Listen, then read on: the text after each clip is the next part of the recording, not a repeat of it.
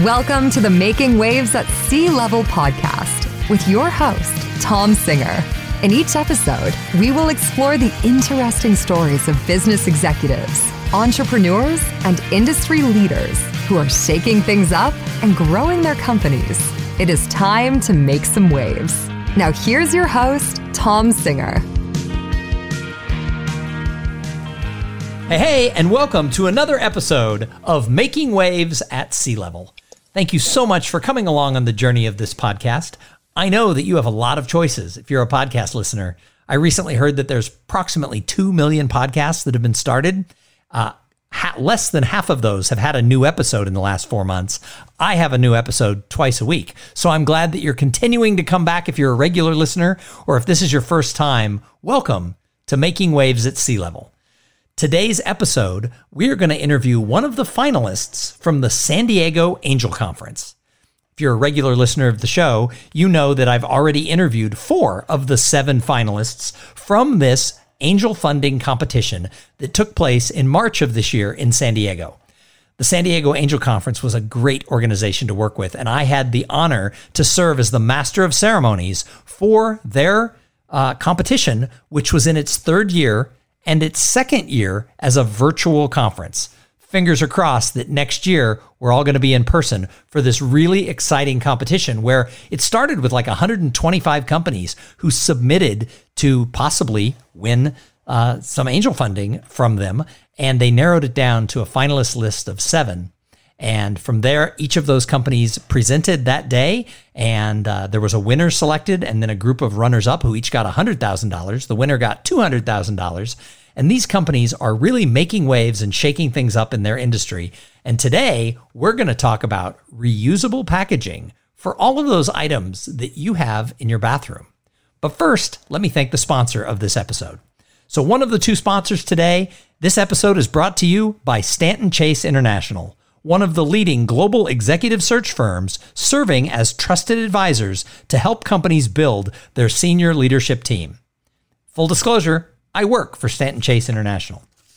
All right, so today our guest is Carrie Leslie. And what she does is she makes reusable metal containers. Think about your bathroom. All of those cosmetics and everything you have, they're all made of plastic, which means a lot of them are getting thrown away. Well, her customers use her products and they are reusable so that you get a refill container that goes in and therefore you're not creating waste every time you use your bathroom things like cosmetics and stuff. that was a great way to describe it, wasn't it, Carrie? Your bathroom things. That's right. You've got it. That's right. Everything in your bathroom. so tell us about how you started Verity. Yeah. Yeah. Well, thanks for having me, Tom.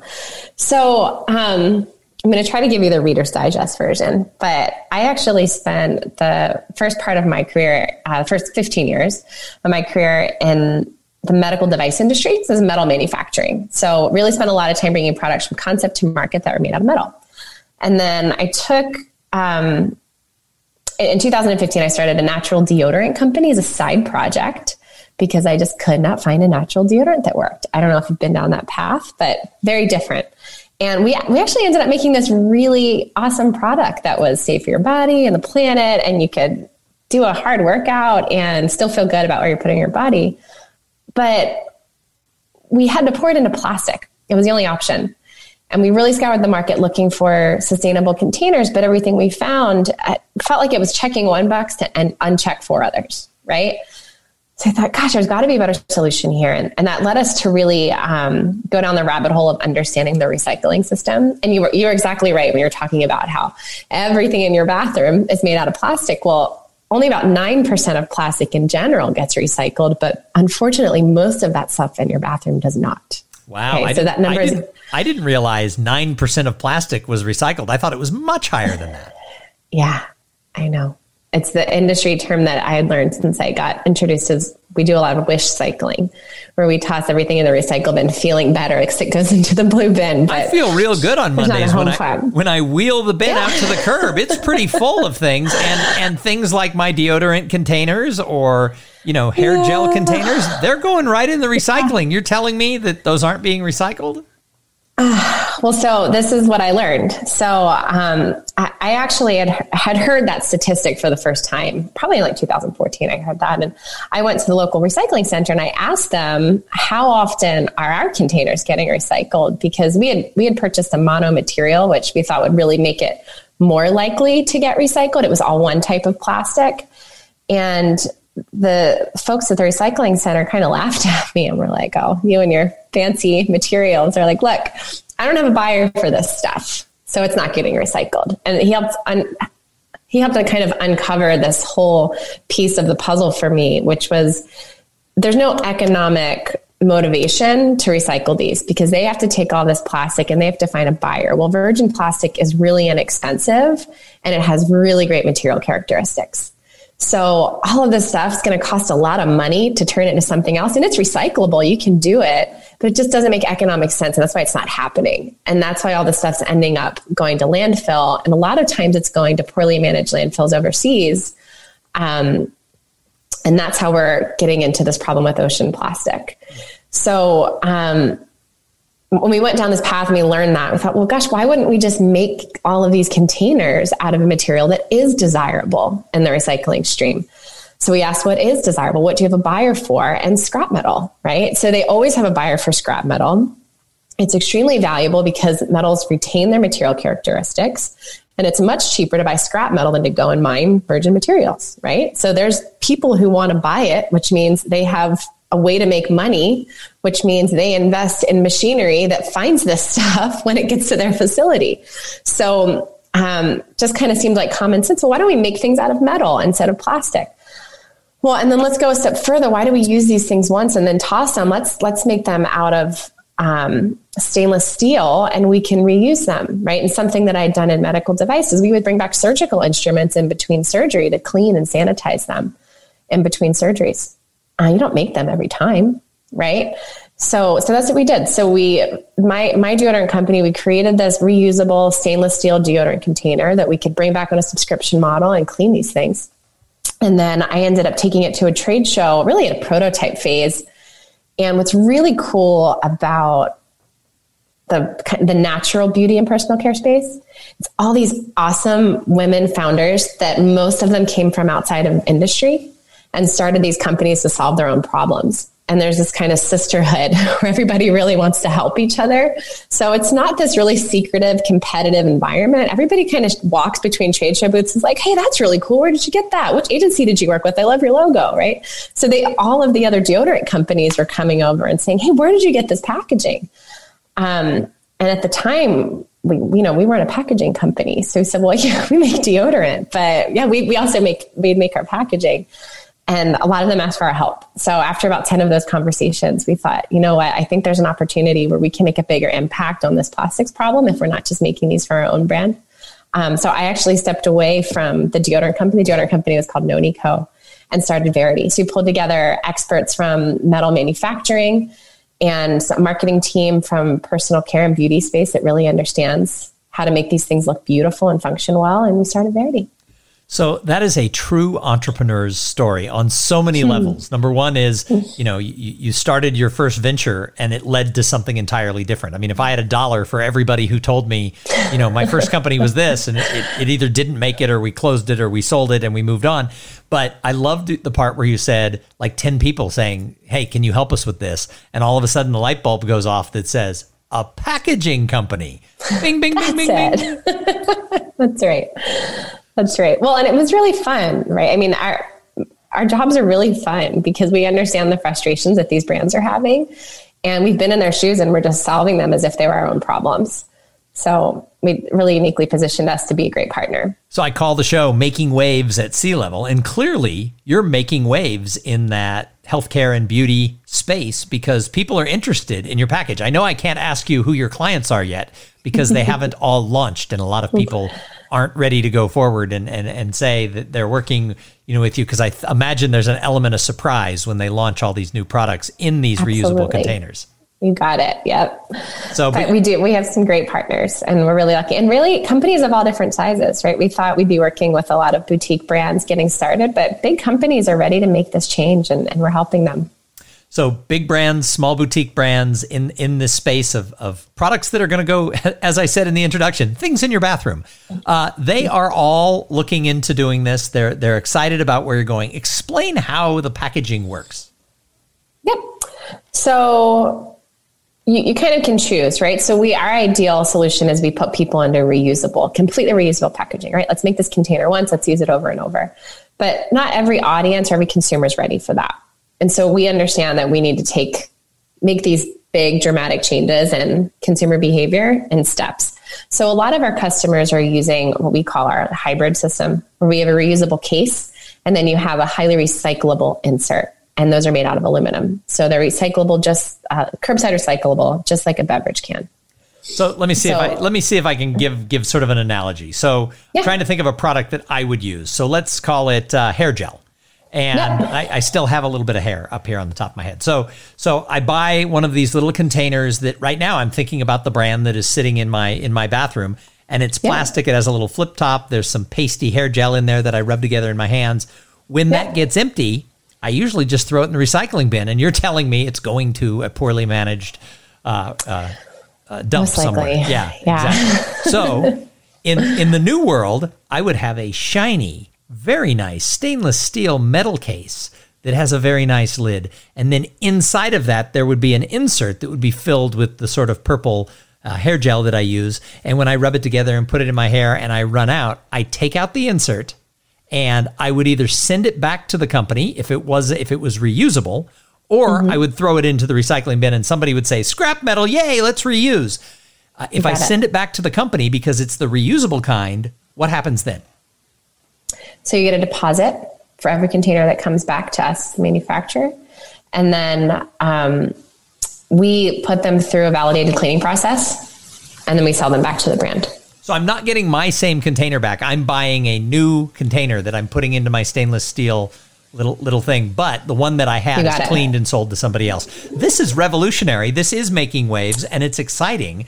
And so I can't wait to see all the big brands who are coming out saying that this is their new hmm. product line because I'm going to go, we heard about it first on Making Waves at Sea Level.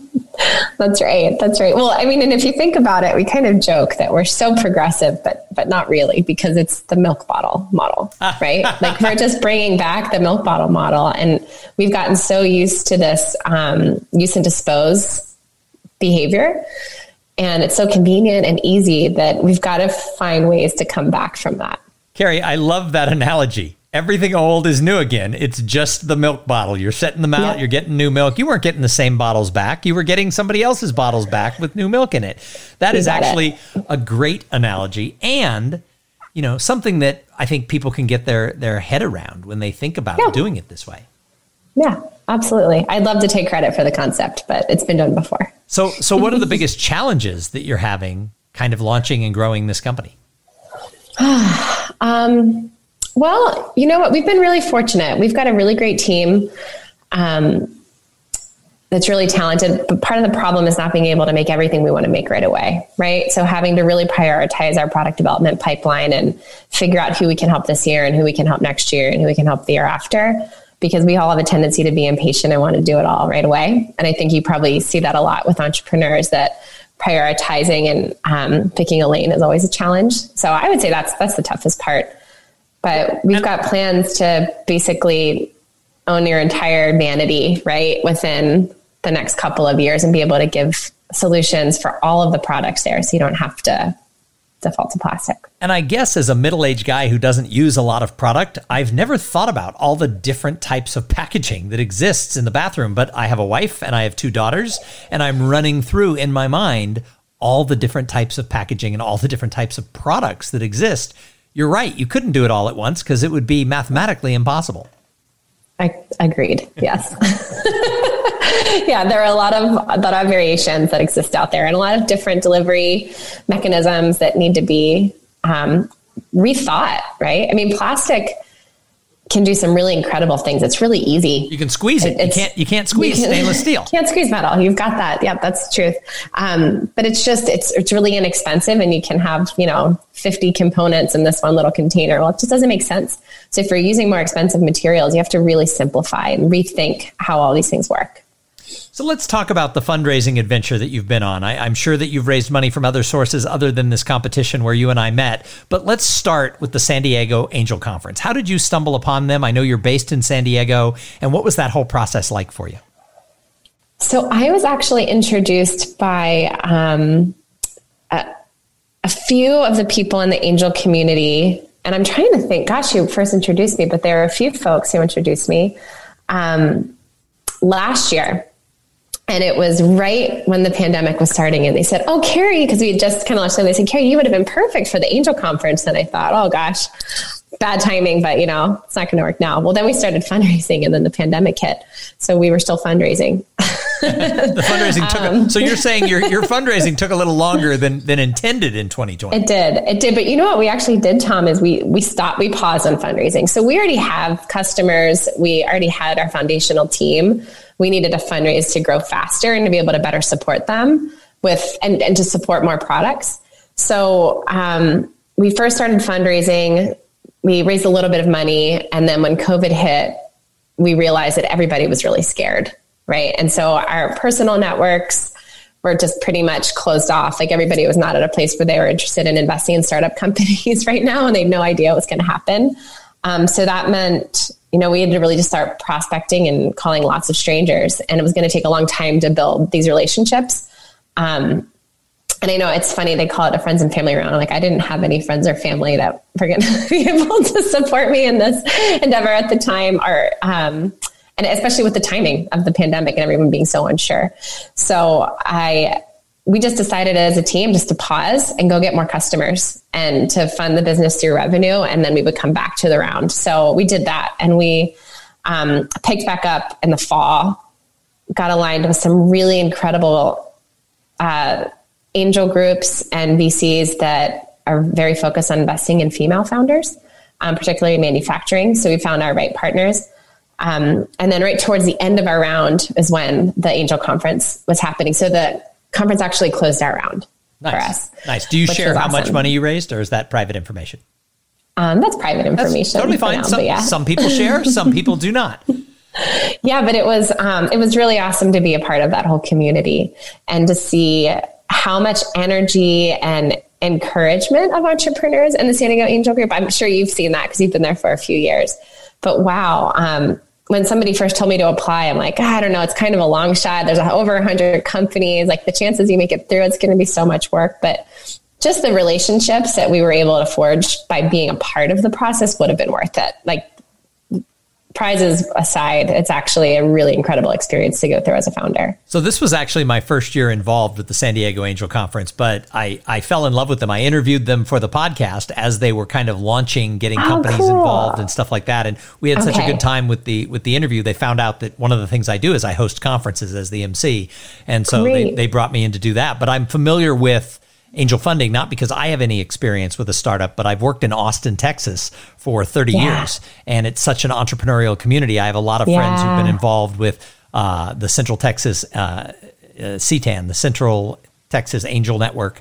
Uh, I've known some friends who've been involved with that and have received money through that. So I understand sort of how the process works. And you're right. Typically, these people who get involved with angel funding, I mean, they're there not just because they think, oh, we're going to make a lot of money, because most companies don't.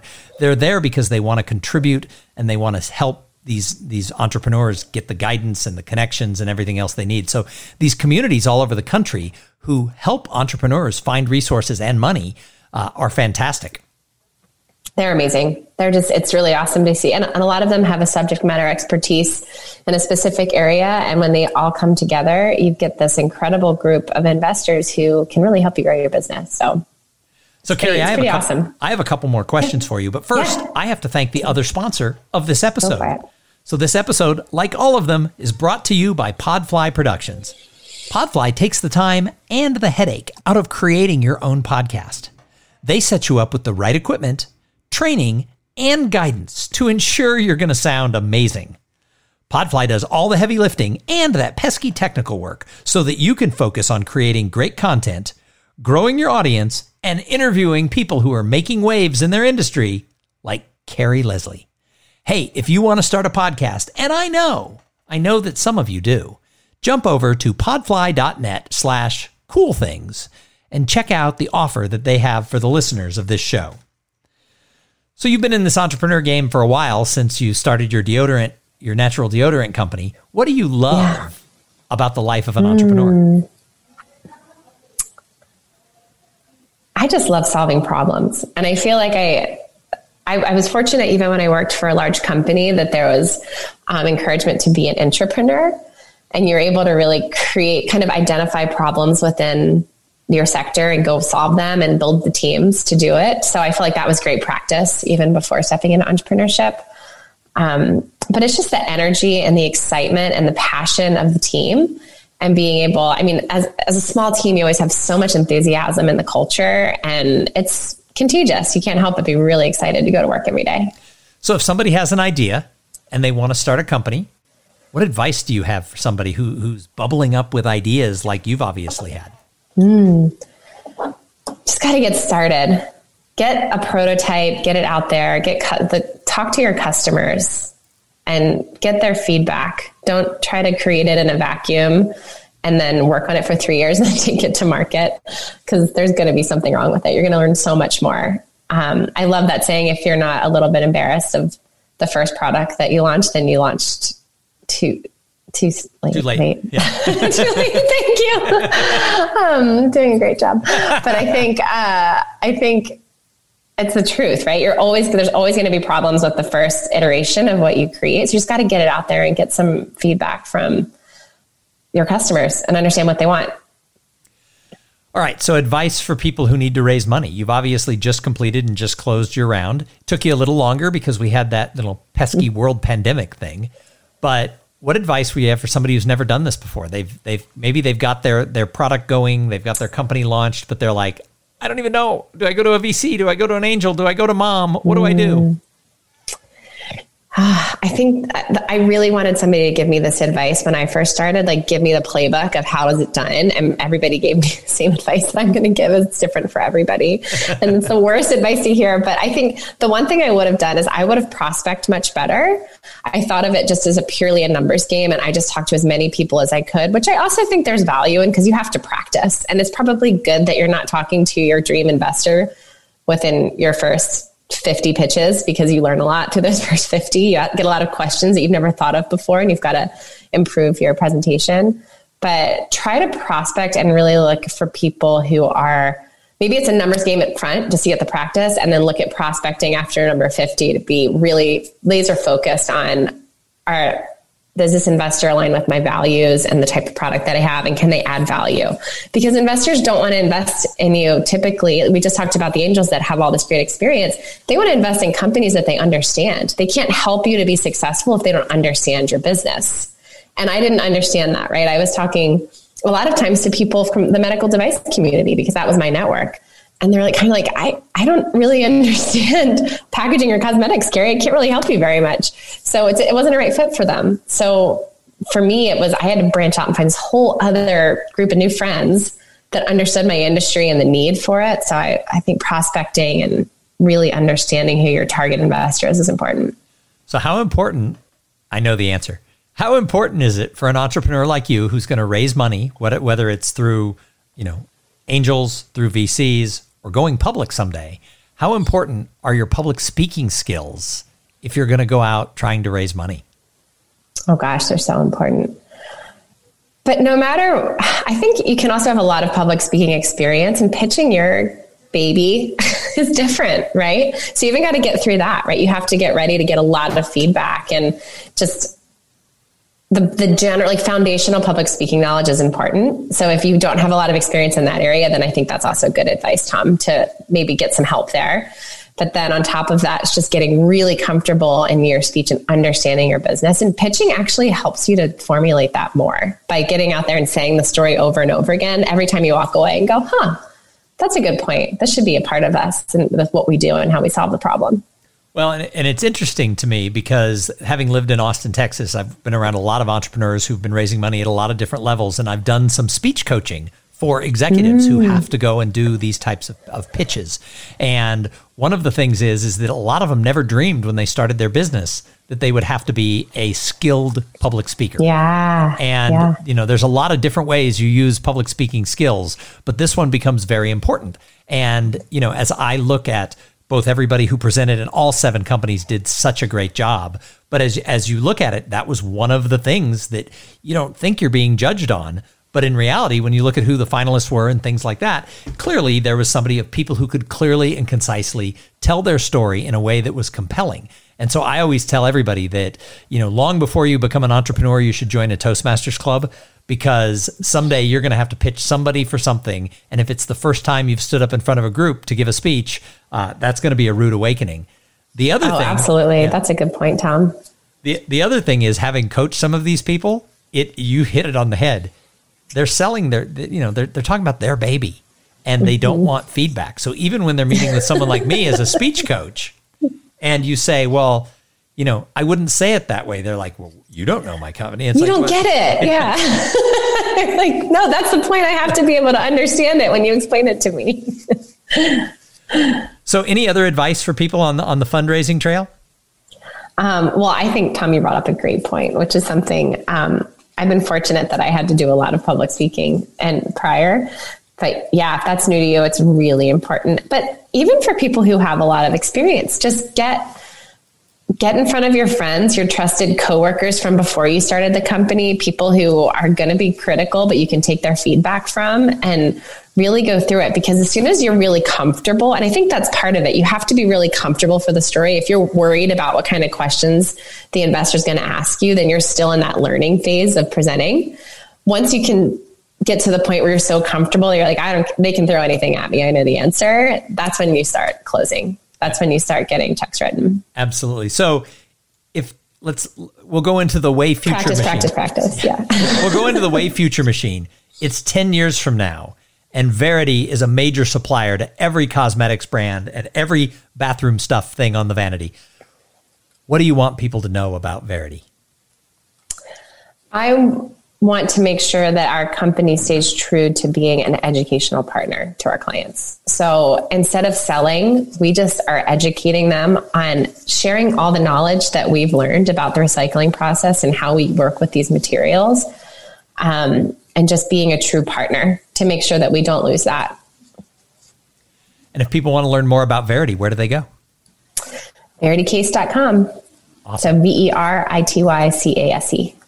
Awesome. Well, Carrie Leslie, thank you for being a guest here on Making Waves at Sea Level. You're the perfect example of who we look for to have on this show because you are certainly making waves in the world of packaging and in the beauty industry. So thank you for being here. Thanks so much, Tom. It's been a pleasure. And thank you to everybody who tuned in and listened. I say it every single time. If it wasn't for the audience, why would we do the show? I started the show as my own access to really smart people who were doing cool things. And we've been able to share this now for almost seven years, over 656, seven episodes with people where we can all learn from great entrepreneurs who are doing good things and making waves.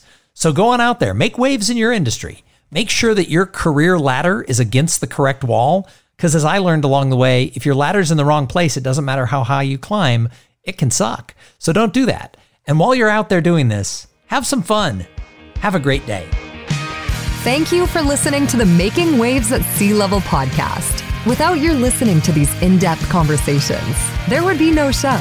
Connect with Tom at tomsinger.com and follow him on Twitter and Instagram at tomsinger.